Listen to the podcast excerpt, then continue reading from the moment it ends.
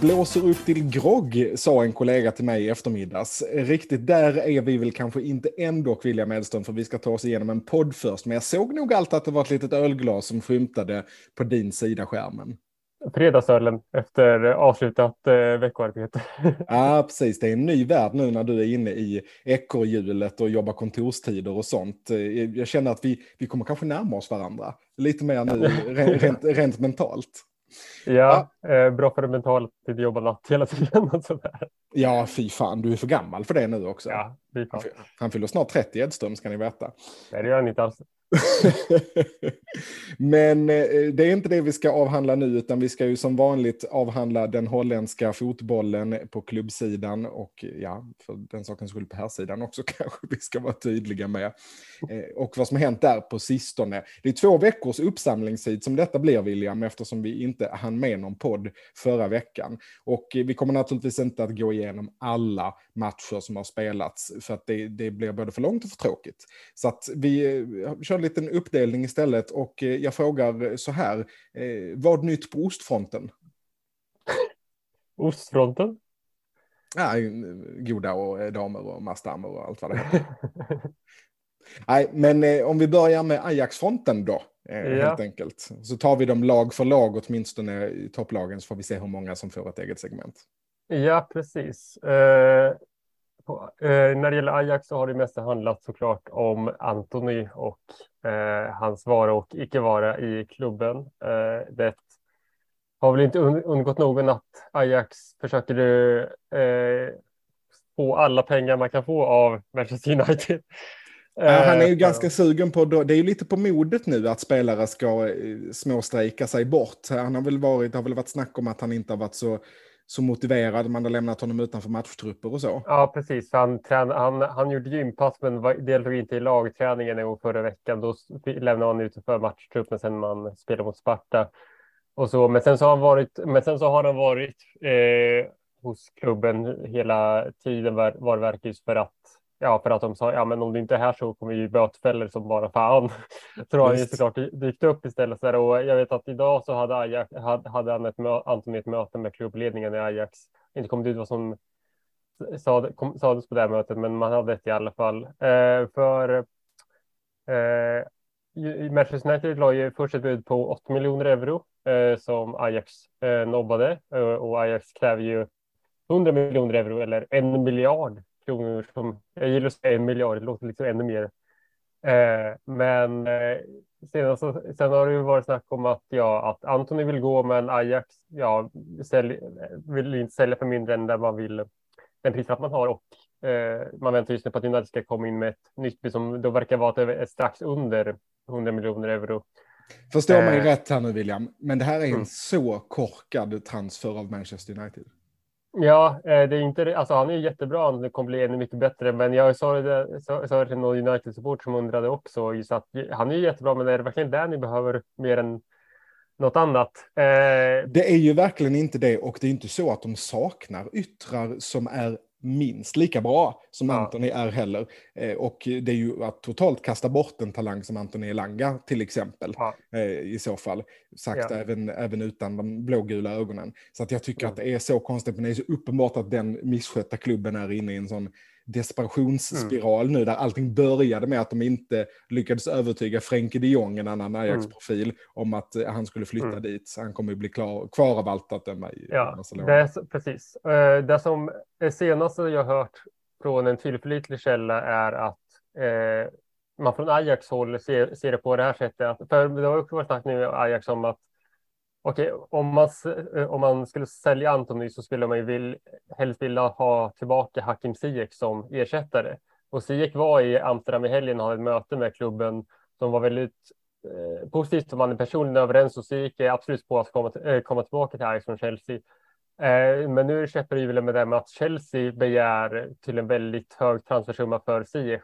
Jag såg det. Och, eh, det jag vet inte exakt en exakt siffra inte sagt, men det ryktas lite om att det kan vara så att Chelsea i princip vill få tillbaka alla de fyrtio miljoner euro som Ajax sålde honom för. Jo, plus, min, lo- plus minus noll förutom inflation då. Ja, precis. Vilket är lite löjligt med tanke på att Ziyech är äldre, har blivit två år, två år äldre, och liksom, det är inte som att han är Det är inte som att marknadsvärdet från dem egentligen är högre nu än när Ajax sålde honom för dem. Nej, och liksom. I viss mån, jag ska kanske inte säga matchotränad, men inte i toppform i alla fall. För han har ju fått spela anmärkningsvärt lite ja. under de två åren han har varit i Chelsea. Ja. Kändes ju som lite av en dussinvärvning, inte kvalitetsmässigt, men på så sätt att den sommaren när han kom så köpte Chelsea så inåt helvete många spelare ja. för att liksom ta igen för sitt, ja, sitt transferförbud. Och har, inte, och har inte passat in i Tuchels fotboll. Nej, och gör inte det. Alltså är ju Nej. inte en Tuchel-kompatibel Nej. spelare, och det betyder inte att någon av dem är dålig, utan det, det är ja. bara att det är olika modeller. Ja, men så det senaste på det just är sagt att för prislappen Chelsea kräver just nu så är den Ajax inte beredd att betala. Så då skulle det antingen vara att för att C F ska komma tillbaka till Ajax så måste antingen Chelsea sänka priset, annars så kommer Ajax, Ajax se efter andra alternativ. Och mm. då är det sagt att Ajax just nu inte, de alternativa Ajax är just nu tycker man är på så mycket, är, är så mycket sämre än Antony eller Ziyech. Så att då kan det bli att alternativ för Ajax då är att man håller hårt mot Antony och helt enkelt inte släpper honom nu. Och då kanske vissa tänker just, ja men det är väl jättedumt att då ha kvar en missnöjsspelare i klubben. Men, där, men då från Ajax så tänker man ju att med ett V M på horisonten så kommer Antony vilja spela. För om han, är, för om han skulle strejka och göra sig omöjlig i klubben så skulle, Ajax inte, så skulle han istället ut för laget. Och då skulle han ju res- riskera sin V M-plats eh, mm. i Brasilien som han såklart vill ha. Eh, så och det, det, det är ju den, kortsikt, det är ju den ja. kortsiktiga, cyniska, pragmatiska aspekten ja. av det hela. Och, och, sälja, och sälja honom efteråt helt enkelt. Då.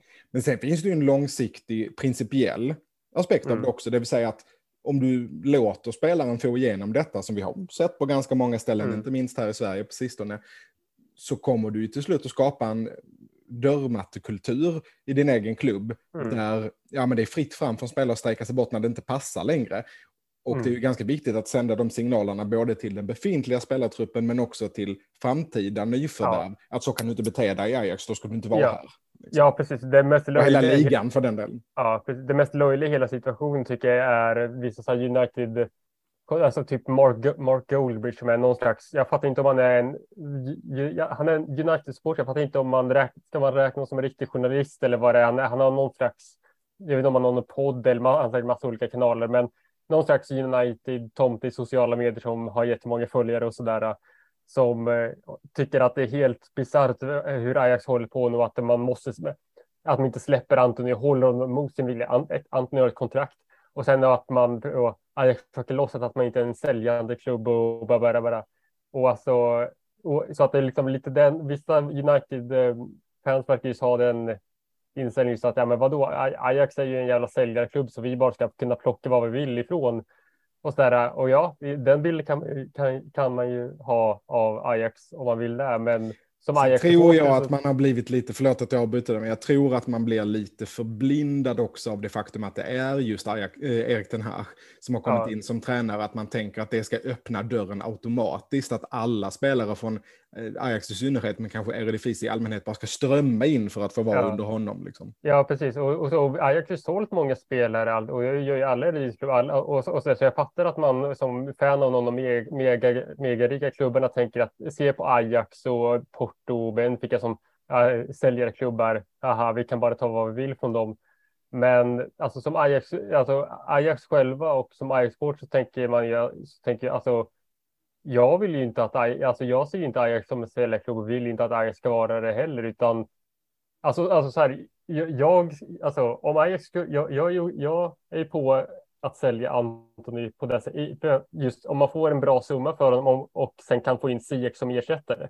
Men om man inte skulle få tillbaka Ziyech, då är jag helt med på att ja, men då vill jag absolut hellre behålla Antony och sen så skitsamma ifall man inte ens kan sälja honom för lika mycket pengar senare, för alltså jag är inte så jävla glad i kapitalismen tror jag heller. Alltså, för, alltså, jag, har, jag har ju verkligen svårt för, för tänket som vissa verkar ha nu med att man, att man vissa verkar tänka att det är viktigare att sälja en spelare för max än att behålla en spelare mm. och maxa resultaten istället. Jag har ju mycket, alltså, och det har Ajax själv också visat att de tänker så också. Se om jag till exempel eh, Masraoui och Grafenberg så Även, även andra flera spelare som var från ja, bästa Champions League-lag men hade som stannade lite längre och sådär att Ajax flera gånger valde att behålla en spelare längre medveten om att vi kan, vi, vi kan förlora ekonomiskt på att sälja, när vi sen ska sälja, när, om vi ska sälja om senare så kan vi få mindre pengar för det än vi, än vi skulle få nu.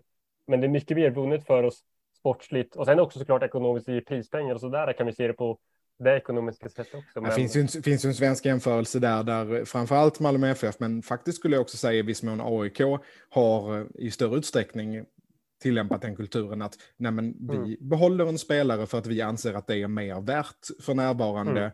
inte minst sportsligt men i vissa fall också ekonomiskt, än att sälja. Medans då till exempel Djurgården och Hammarby har byggt sin framgång de senaste åren väldigt mycket på att sälja och sälja snabbt eh, mm. för stora pengar när det kommer ett bud, ja. eh, och inte vila på hanen där så att säga. Ja, precis. Och eh, en, en, en sista grej om att vi kan gå vidare sen, men att eh, en sista om Antony som det jag tycker är konstigast i hela är att Antony är så jävla på att jag vill gå till United nu.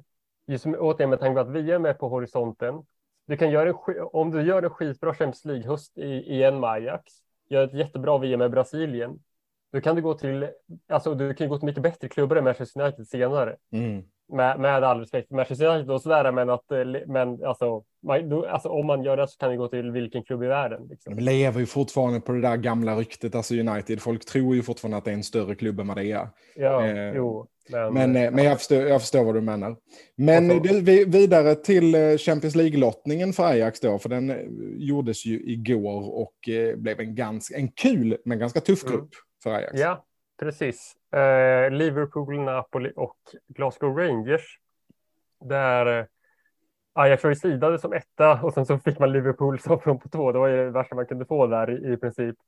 Men eh, ja, väldigt ro, som, som sa, väldigt rolig grupp, väldigt svår grupp. Eh, och Ajax har alla chanser att gå vidare, men det kommer ju inte bli lätt liksom. En, jag jag, jag lite... håller Ajax som favorit till att bli tvåa i gruppen. Ja, jag ser det lite som, det är ganska, det är lite liknande med gruppen tjugo arton nitton, den fantastiska säsongen när man hade eh, vad heter det, Bayern München, Benfica och A I K Aten, eh, där eh, Bayern då, Liverpool nu, eh, ungefär samma Absolut. Nivå. Benfica då och Napoli nu. Jag är lite dålig koll på exakt hur bra Napoli är nu. De är inte li- exakt lika bra som för några år, de var för några år sedan och sådär. Det senaste jag såg då när de mötte A Z i Europa League för något år sedan, då var mm. de ju inte så bra i, i alla fall då, men de var ju ny tränare sedan dess också. Men, och sen fullständigt Rangers... obegripliga Luciano Spalletti. Vad vill han spela för fotboll, William? Han bara pågår alltid. Han, liksom, han är liksom fotbolls motsvarighet till Ron Howard, som jag känns som auteur-teorins mardröm i Hollywood. Ja, det är riktigt tråkig regissör det.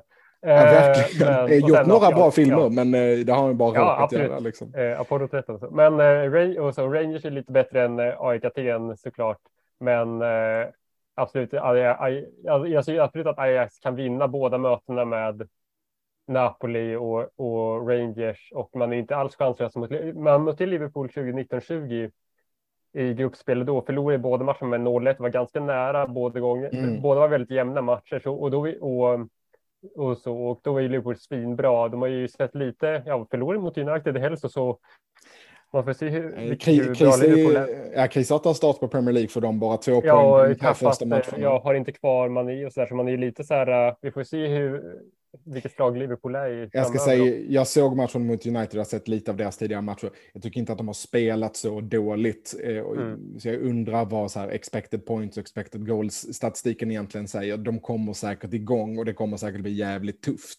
Men är mm. det någon gång man ska ha dem så är det väl nu när de svajar lite och när spelschemat kommer vara ännu mer pressat än vanligt. Mm. Så att de kanske inte är riktigt lika utvilade mm. och löpstarka som de brukar vara. Ja. Eh, roligt lite, med... Ja, förlåt. Eh, jag tänkte bara säga om... Eh, vet du när senaste Ajax mötte Napoli? Nej. I eh, åttondelsfinalen av M E S-kuppen nittonhundrasjuttio. Starkt. Som, som var föregångare till UEFA-kuppen. Eh, då vann Ajax. Det är två klubbar med... Eh, Även om utföranden kan skilja sig åt från år till år så är det två klubbar med två av de mest klassiska fotbollströjorna, tycker jag. Ja, verkligen. Det, jag ser liksom fram emot att se dem ställas mot varandra rent estetiskt. Ja. Kul med Glasgow Rangers tycker jag, eller Rangers heter de kanske ja. Faktiskt bara efter att de gick i konkurs och återuppstod, under hur det gick till. Men De var ju faktiskt P S V-dödare här. Ja, slog, slog ju P S V i playoff och får då möta ett ännu värre holländskt lag. Antony hjälte i returen där för mm. två två första matchen och sen vann Rangers i ja. Eindhoven. Med, ja, precis. På Colak gör mål där efter en helt jävla sinnessjuk tavla av André Ramalho, P S Vs mittback, som alltså otroligt dåligt sätt att tappa bollen i eget straffområde på liksom, och, och, och målet kommer därefter. Och alltså det var en riktig alltså en riktig besvikelse där av P S V. För ja, alltså Rangers är inget dåligt lag liksom och så där, var ganska jämnt, men så här, det var absolut ett dubbelmöte P S V hade kunnat vinna uppenbarligen eftersom det var så jämnt målmässigt. Men och så, så man så ja, man kan man ska inte såg dem längs fotknölen med tanke på hur jämnt det var ändå, men det var ändå en sån jävla besvikelse att se dem åka ut på det här sättet. För de var verkligen inte bra ja. i returen heller. Rangers var inte heller jättebra. Det var ganska chansfattig match och sådär. De spelar ganska tråkig fotboll, Rangers. Ja, och P S V spelade inte bra och var liksom... Det här var ju verkligen just att man vill ju se dem ta ett nytt kliv, ta ett kliv här liksom och kvala in till Champions League igen för, eftersom att de inte gjort det på de senaste ett par åren liksom och Och det, det var lite besvikelse just att eh, Van Nistelrooys coachning match hittade ingen lösning liksom, riktigt. Och sen riktigt lo- alltså, och sen alltså Joey Fearman är kanske det man ska såga mest av allt. Det var, blev, har blivit lite snackigt efteråt att eh, Joey Fearman, P S V-mittfältare som varit väldigt bra, som är landslagsaktuell och allting som vi pratar om, som är en väldigt duktig spelfördelare på mittfältet.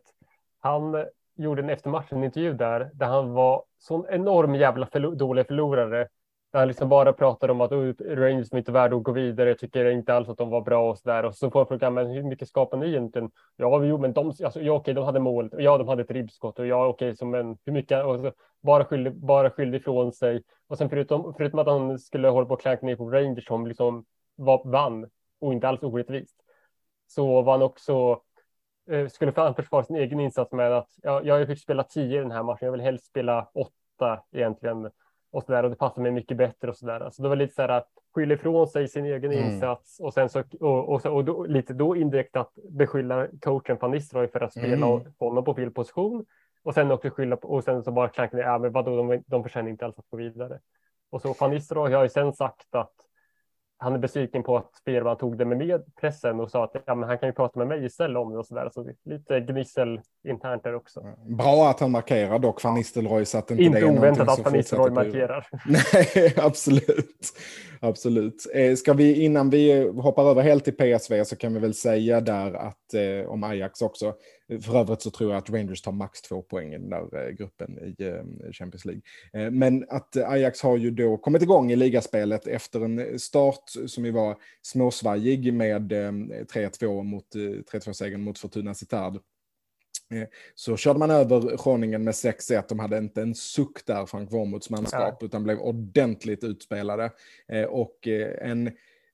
kanske inte glimrande, men tycker jag hyfsat stark ett noll-seger borta mot Sparta Rotterdam ändå. Det är ja, inte alltid precis. Så lätt att spela där. Ja, man får ju säga om Kroningen i matchen så att den kan, kan, den kan ju bli speciell på det sättet. Om det var enda gången vi fick se Bergwijn, Robbie, Antony från start som anfallskedjan i Ajax. Mm. Eh, ifall Antony nu, nu försvinner. Eh, och, och det var en fantastisk insats av, av de Bergwijn gjorde hattrick och Antony gjorde ju ett drömmål, hade fler, alltså hade bud på ett till också när han dribblade bort tre stycken spelare eh, och så. Så det var, det var en otrolig match. Eh, och, Härligt ja. och viktigt att Steven Bergwijn har kommit igång så bra direkt. Ja, för, eh, ja. Han gör ju, han gör ju mål på allting. Han gjorde ändå mål mot Sparta också. Eh, det är inte så att han inte har lärt sig saker i Premier League, ja. om man säger. Ja, Anna, Anna, Anna på Ajaxfronten är att det är snacks lite om att man kan ha en ny målvakt på gång. In en till? Ja, eh, och då snackas det lite om att man kikar på antingen Odysseus Vlachodimos från Benfica, som Ajax mött i Champions League flera år i rad och haft svårt med. Eller Mark Flekken i Freiburg, Flekken som är holländsk landslagsmålvakt, aktuell för V M. Just för att, ja, så dels verkar det vara lite, ja, Jay Shorter har ju klagat lite på att han fick spela igen efter att han kastade in bollar i Supercupen. Men att man då kanske vill ha ett till alternativ också med tanke på vad man kanske är lite osäkra på Stekelenburgs eh, eh, skade. Medicinska status. Ja, och så. Så att ett till, en till konkurrent till Remco Passver. Ja, de behöver snart rullator, två av målvakterna ja, här i Ajax. Att det, det är väl inte en helt orimlig tanke, även om det känns som att det där ålderdomshemmet är ganska välbefolkat redan. Mm-hmm. Eh, över till P S V då, som sagt, följer då mot Rangers eh, knappt, men eh, ovärdigt i playoff. Och får återigen rikta in sig på Europa League istället. Där blir det då en... Eh, också kul och ganska lurig grupp med Arsenal, ja. Bodø/Glimt och F C Zürich, de schweiziska mästarna som ju var väldigt lågt rankade eftersom de äm, inte har alls mycket Europa-rutin. Men är man schweizisk mästare så är man ju inte ett kattskitslag. Ja, precis. Och vi såg ju vad Bodø/Glimt kunde göra i Europa tidigare år, och Arsenal har sett ganska bra ut vad jag förstått. Eh, Bodø/Glimt var i förlängning från att gå till Champions League också. Ja. Precis, så jag, alltså, så jag, jag, man blir lite orolig för P S V här med tanke på, nu märker det väldigt starkt värdet av besvikelsen i, i deras playoff, men ändå, det, alltså, Arsenal är såklart favoriter i de matcherna. Bodø/Glimt riktigt svårspelade, riktigt luriga. S S Y kan man inte heller ta, all, ta så jättelätt på, så jag tror verkligen att det kan bli marigt för P S V att gå vidare från det här. Då sticker, ut, då sticker ut hakan lite och säger jag tror att de löser en andra plats utan några större problem. Mm, då säger jag att det blir Conference League då för dem. Ja. Kul om vi har lite olika bild så. Ja. Eh, och på spelarfronten? Ja, eh, där snack, det snackas ju om Cody Gakpo också med koppling till Manchester United. Eh, och alla att, holländare ska till den här. Ja, precis. Och eh, att det då kan vara ja, fyrtio till femtio miljoner euro klassen. Någonting. Jag förmodar nog av femtio miljoner euro. Och eh, sägs att United, man undrar lite om United kanske prioriterar det över Antony till slut. Men eh, sen så vi har ju det... dock varit inne på, ska jag säga, vi har ju varit inne på tidigare att det är ju både klokt och inte helt otroligt att Gakpo blir kvar över hösten just för att inte äventyra sin V M-plats. Mm, ja, precis. Eh, och sen så har man ju eh, två yttrar har det snackats om att man är intresserad av. Eh, dels som ersättare, ja, eventuellt ersättare för, för Cody Gakpo, men också för långtidsskadade Noni Madueke. Och mm. Ett namn där är ju Anwar El Ghazi, före detta Ajax-yttern som ju eh, spelar för eh, Aston Villa. Eh, Till, numera. Tillhör Aston Villa i alla fall. Ja, tillhör Aston Villa i alla fall. Och eh, högerytter, väldigt tekniskt trixig. I sina bästa stunder Ajax briljant, sen var lite ojämn också. Sådär, och eh, har ju inte varit på raden för Ajax för Antony ersättare till exempel, uppenbarligen. Har haft eh, ganska svårt med både tempo, fysik och framförallt cynism i Premier League. Ja, ja precis. Eh, men var väldigt bra i, i, i R D C eh, i sina bästa stunder. Och... Ja, är ju, alltså, R D C-mässigt är det ju en utmärkt värvning. Ja, precis. Eh, så han skulle då vara kanske lite mer ersättare för Madueke som han håller till med på högerkanten då. Den andra eh, ersättaren som det snackas lite om, som vi dock också kan göra en ny övergång, är eh, övergång i, i vårt A Z till A Z och Jesper Karlsson. Eh, som det sägs att A Z kräver minst tjugo, tjugo miljoner euro för.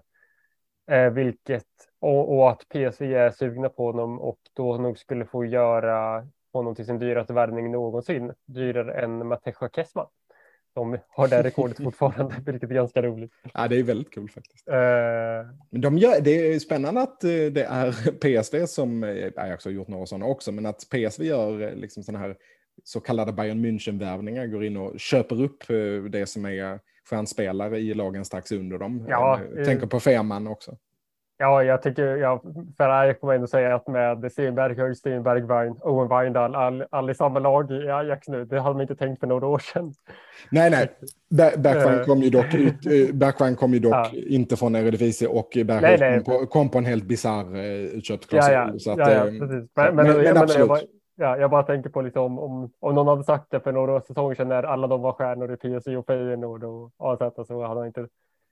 riktigt trott det. Men ja, Jesper Karlsson som sagt har ju fortfarande inte spelat en minut för A Z den här säsongen eh, i, ja, dels på grund av skador och kanske lite också på grund av övergång som man hoppas få igenom. Eh, men A Z är ju klar för Europa Conference League gruppspel, slog ut Gil Vicente mycket bra för holländska koefficienten att de gjorde. Ja, det tackar vi för. Det tackar vi för. Vi har ju ett litet horn i sidan till portugisisk fotboll också, så att det, det gillar vi.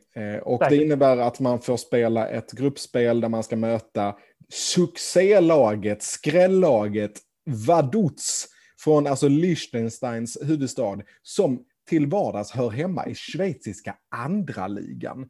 Det är ju helt otroligt. Mm. Eh, jätte, jätteroligt att de ska spela, spela Europa-fotboll. De har ju liksom tagit ett par ganska duktiga skalper i kvalspelet också. Mm. Men de ska man möta. Man ska möta Apollon Limassol från Cypern, som också har gjort ett ganska bra kval. Eh, föll, tror jag, mot eh, Olympiakos i playoff till Europa League. Eh, och eh, Dnipro från eh, Ukraina. Ett, vilken jävla grupp ändå.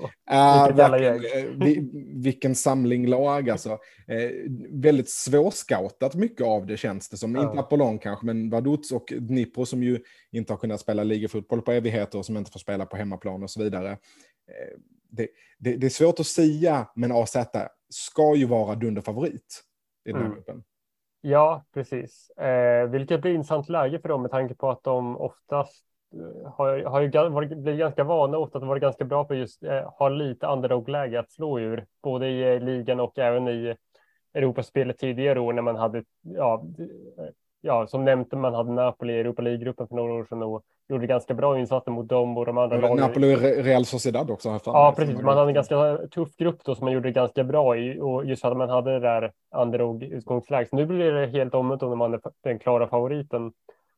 Och det blir ju väldigt spännande, och eh, på svenskfronten då, förutom Jesper Karlsson, så har ju Michael Lado fått en väldigt fin inledning i sin nya klubb. Har ju eh, varit inhoppare i alla matcher, tro, jag tror det varit i alla matcher, men eh, har ju hoppat in och gjort mål i flera av dem. Eh, gjorde ju mål förra helgen också.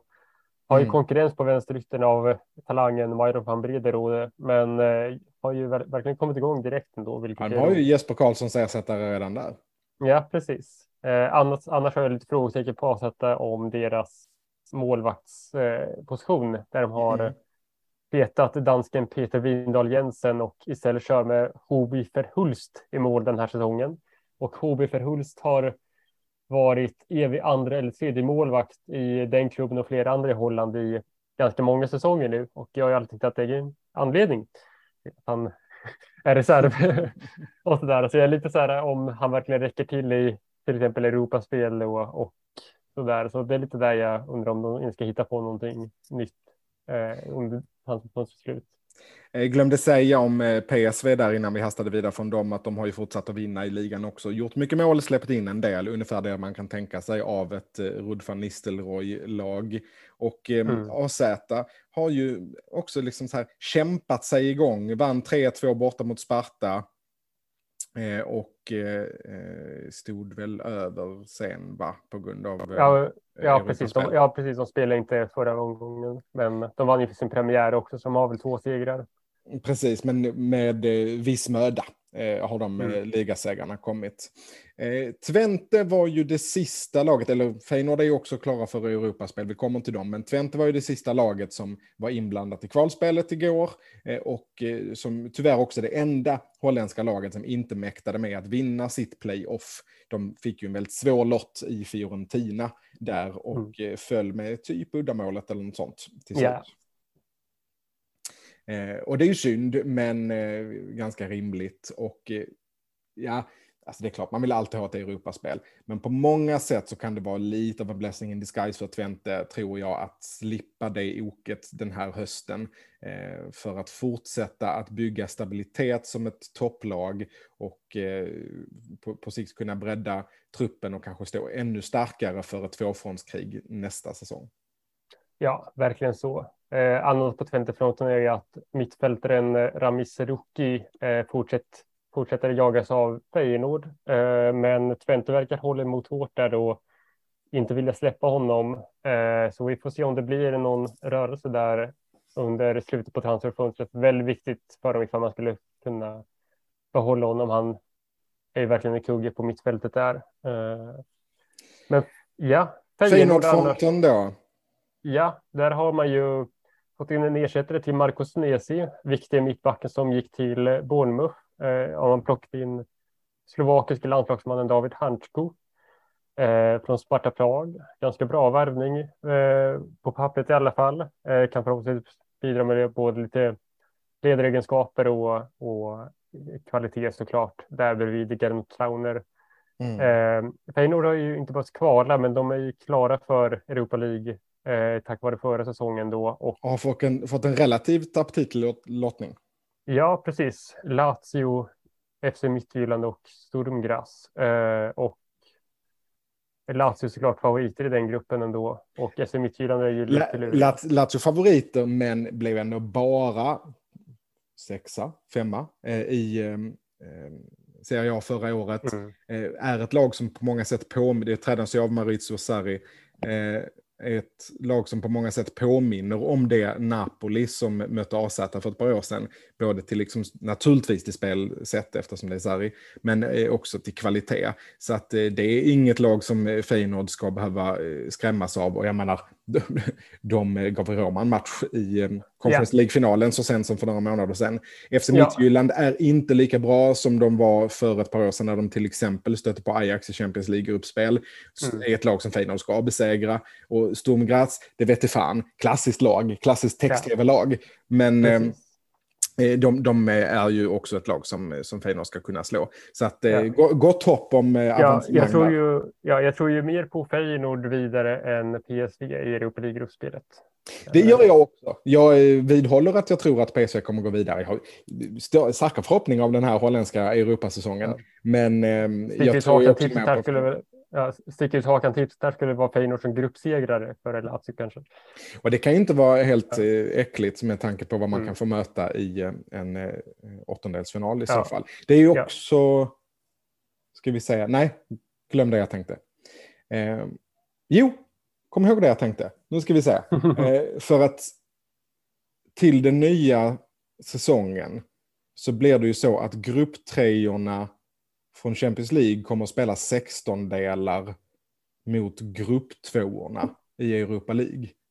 Medan, medans gruppettorna går direkt i åttondelsfinal. Så att det finns ju en, gra, en gradskillnad där. Och sen kommer samma sak att ske i Europa League till Conference League, så att treorna från Europa League kommer att spela sextondelar mot grupptvåorna i, i Conference League.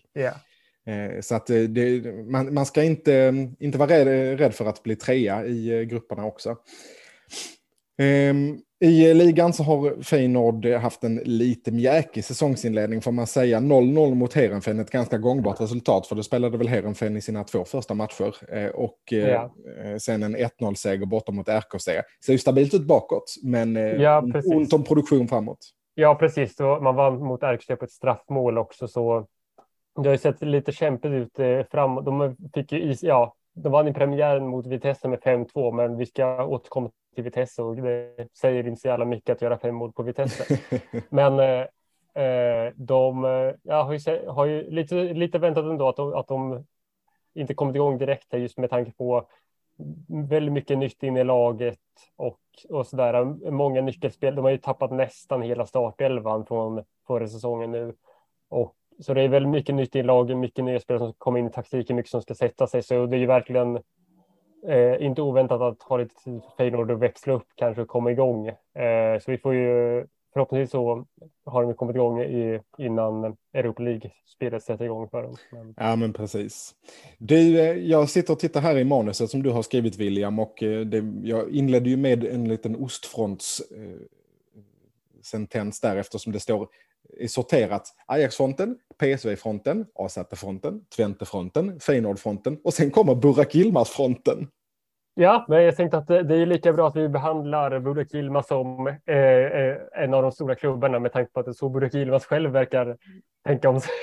Ja, uh, onekligen alltså. Han har ju styr det redan med järnhand i eh, ja, Sittard. Eh, ja, Fortuna Sittard eh, som ju då så storsatsade med sin turkiska ägare, värvade in Burak Yilmaz i somras, så storsatsar. Och som jag har som nya i mitt tips att det var på en utflyttningsplats. De har ju inledde med tre raka förluster de tre första omgången i ligan och sparkade sen tränaren Hors Ultee. Så långt var det tålamodet. Ja, precis. Och eh, efter att ha, de har inte gjort klart med någon eh, ny interimtränare eller så där. Det var som att någon slags assisterande tränare skulle leda laget på pappret egentligen, men det som det kommer rapporter om, alltså seriösa rapporter om, det här är inte liksom någon snubb på Twitter, utan det här är liksom seriöst holländsk fotbollspress som rapporterar att Burek Yilmaz har tagit kommando och leder trä- har lett träningen i veckan, har, tänker, tänker sköta laguttagningen och har lovat sina lagkamrater en bo- var och en en bonus på tusen euro ifall de vinner nästa ligamatch. Men samtidigt går sportchefen ut och säger, och, och säger att eh, att Jord eh, Arsom är sport, sportchef där, säger att det har ju också varit mycket rykten om att alla förväntar att de ska ta in någon turkisk tränare nu också, ägarna då. Men eh, sportchef säger därför att det är inte alls så att vi ska absolut komma till en turkisk tränare och sådär, men då har det blivit väldigt mycket skoj då om Yilmaz. Han är ju liksom inte spelande tränare, han är spelande diktator. Ja, och, så, och alltså, han skrev ett femårskontrakt med Fortuna där de första åren är som spelare och sen ska han gå över till en ledarroll. Men han har ju inte alls... Han, han har n- nallar på det redan. Nej, ja, nej. Han har liksom inga licenser eller sådär. Han kan styra laget officiellt, men han verkar göra det inofficiellt i hög, väldigt hög grad. Så ja, det är ju... Ja, det händer. Men om vi har Burek Yilmaz-fronten så kan vi väl ha Amin Sarr-fronten också? Eller om du så föredrar Sidney van Hooijdonk-fronten. För... Fotbollsvärlden häpnade inför anfallsparet som gjorde fler mål än Bebeto och Romario. Nästan på den nivån. Nästan, ja. På, eh, in, innan vi går loss på Amin Sarr så måste jag bara en kort eh, breaking news eh, på, for, på Burek Yilmaz eller Fortuna Sittard-fronten. Tränarfrågan där. Senast namn som börjat viskas om nu, Filip Koki. Oh. Inte en turk, men han har jobbat i Fenerbahçe nära nog. Ja, bra marionettdocka för Yilmaz där. Ja, precis. Eh, ja, eh, annat annat eh, breaking news var att, förut, eh, eh, att eh, Yasin Kluivert och Anwar El Ghazi nämns även som alternativ till Ziyech för Ajax eh, från eh, ganska säkra källor. Och då känner jag lite att eh, då tar jag hellre att man lyfter upp Sonja Hansen eller någon annan ungdom. Eh, men eh, Amin Sarr. Eh, Heerenveen som vi nämnde innan, eh, noll noll i premiären, noll noll i andra matchen. Sen tredje ligomgång. Då jävlar. fyra noll borta mot Vitesse. Eh, Amin Sarr, ett mål, tre assist. Rätt stabilt dagsfart. Och Sidney van Hooijdonk, tre mål och en assist, tror jag. Ja, så ja. De växlar om. Så det, det var det som ledde mig in på den där gamla eh, V M nittiofyra-krönika-citatet. Jag måste mm. bara fråga dig där. Nu är ju det här en podd om holländsk fotboll och där tenderar man ju att spela med en anfallare och numera överhuvudtaget i världsfotbollen så är ju två anfallare. Inte det... Ja, ja, ja, ja. Eh, numera så är ju två anfallare inte det vanligaste överhuvudtaget. Men det har ju varit det och vi har ju vuxit upp med engelsk fotboll och sånt där. Jag skulle vilja fråga dig, vad är, om du ska tänka på ett anfallspar, vilka är de första du ser framför dig? Andy Cole och Dwight York. Ja, men, eh, men eh, och i hållfotboll nu, Amin Sarr och Sidney van Hooijdonk som är ett av få tvåmannaanfallspar i, i ligan nu. Alltså, jag, jag, läste, jag läste jävligt mycket goal när jag var liten. Och jag, kom, jag kommer ihåg att de vid ett nummer gjorde en, så här, en topp femtio-lista. De hade många sådana riktigt långa listor som mm. man kunde korta yeah. sig i. Christian Borrell gjorde nästan allihopa. Ja, och det var alltid, och det var alltid Italien, Filippo Inzaghi eller Juventus som var etta på listan. Men de hade en gång i alla fall en eh, topp femtio över de bästa anfallsduorna i eh, toppfotbollen. Och eh, det var ju naturligtvis Dwight York och Andy ja. Cole som var etta där. De, de sitter otroligt djupt för mig i mitt fotbollsminne. Mm. Det var egentligen bara det jag ville säga. Men kul med en fin start för Sarr och van Hooijdonk och Heerenveen är ju faktiskt obesegrade så långt. Mm. Även om två av matcherna har blivit kryss. Ja, precis. Och vilka möter de nu till helgen? Burek Yilmaz och hans Fortuna Sittard. Är det dags att släppa in mål då? För det är ju faktiskt tre hållna nollor också. Ja, precis. Uh, ja, jag har fått uh, väldigt bra starter med ny Andres Noppert i mål. Men motståndarna där Vitesse eh, får ju stanna till vid... Jag bara kort, kort där, förlåt bara. Men eh, visst, Kees van Wonderen som har tagit över tränarskapet ja. i Heerenveen. Visst var ja. det så att när han tog upp Go-Ahead förra säsongen så var det ju en annan sak som var nykomlingar. Men när han tog upp dem till Eredivisie så höll väl de ruskigt många nollor också.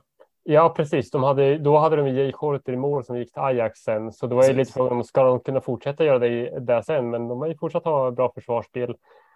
Så han är uppenbart skicklig på det. Van Wonderen som tagit med det till, till Heerenveen. Tog med sig målvakten Noppert också. Jag tycker att det är lite roligt med tanke på att holländsk fotboll så väldigt sällan handlar om eh, lågt och kompakt försvarsspel. Mm. Så jag tycker att det är lite, lite uppfräschande att det finns en tränare med den approachen i ligan. Ja, eh, men Vitesse som sagt, eh, vi pratade om det, har pratat om det tidigare, att krislaget nummer ett nu i Holland är eh, ryska ägaren fick fly hals över huvud, och det är djupt oklart vem fan som styr den här klubben egentligen, och de har exakt noll pengar, eh, så, så de har tappat alla sina bra spel under sommar, inte kunnat plocka, knappt kunnat plocka in något nyförvärv, eh, har inlett ligan med tre, med, eh, tre förluster, eh, två fem mot Feyenoord, ett tre mot Excelsior och då noll fyra mot Heerenveen. Och tre tolv jag hade i målskillnad. Ja, och jag, jag hade ju Vitesse, jag tror jag hade Vitesse typ trettonde plats eller någonting i mitt ligatips, vilket var lågt. Jag undrar fan om inte satte dem för högst, för det, alltså, det är ju verkligen på riktigt eh, nedflyttningsvarningsklockor eh, redan med, med tanke på hur det inleds och hur det inte ses. Det, man ser ju liksom inte någon förändring i sikte eh, just nu, för det är fortfarande inte så här att det är inte så att vi sitter nu och väntar på att ja, men, Nästa, nästa måndag kommer en ny ägare in, utan det är fortfarande vem, vem fan ska styra det här. Mm. Eh. Nej, det, det ser riktigt mörkt ut, gör det, och vi har sagt innan, men det tål väl att upprepas, att Thomas Letsch kan ju orimligen bli långvarig på mm. den här tränarposten. Han är ju lite för bra för det. Ja, precis. Eh, och de har ju haft väldigt problem med målvaktsposten då, där de haft Sharon Howen har fått stå första omgången. Han har varit i klubben jättelänge, alltid varit i reserv av en anledning, uppenbarligen. Nu har man hittat en lösning där genom att man lånat in Kjell Skarpen, för detta M N O Ajax-målvakten från Brighton, och att man fick in honom på lån är nog den bästa lösningen de kunde få in med tanke på ja, billigt och mm. eh, kvalitetsmässigt. Så han är ingen supermålvakt, men han är ju bra, är det vice målvakt. Eh, så det kanske kan hjälpa dem lite grann i alla fall, men det är ju våldsamt många mer problem i den klubben. Så är det. Eh, Andres Jonker, ny förbundskapten för damlandslaget. Du. Vi eh, var väl i förra avsnittet som vi berättade att, eh, som om det var vi som breakade det, men som vi, näm- som vi nämnde att Mark Parsons eh, hade sagt upp sig, eh, från, eller blivit uppsagd.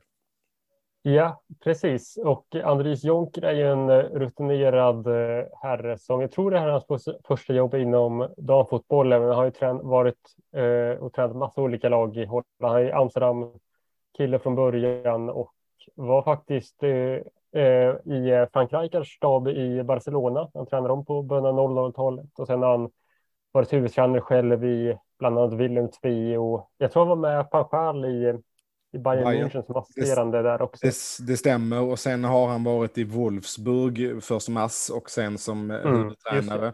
Kommer och sen som Telstar, ja, precis. Mm. Precis.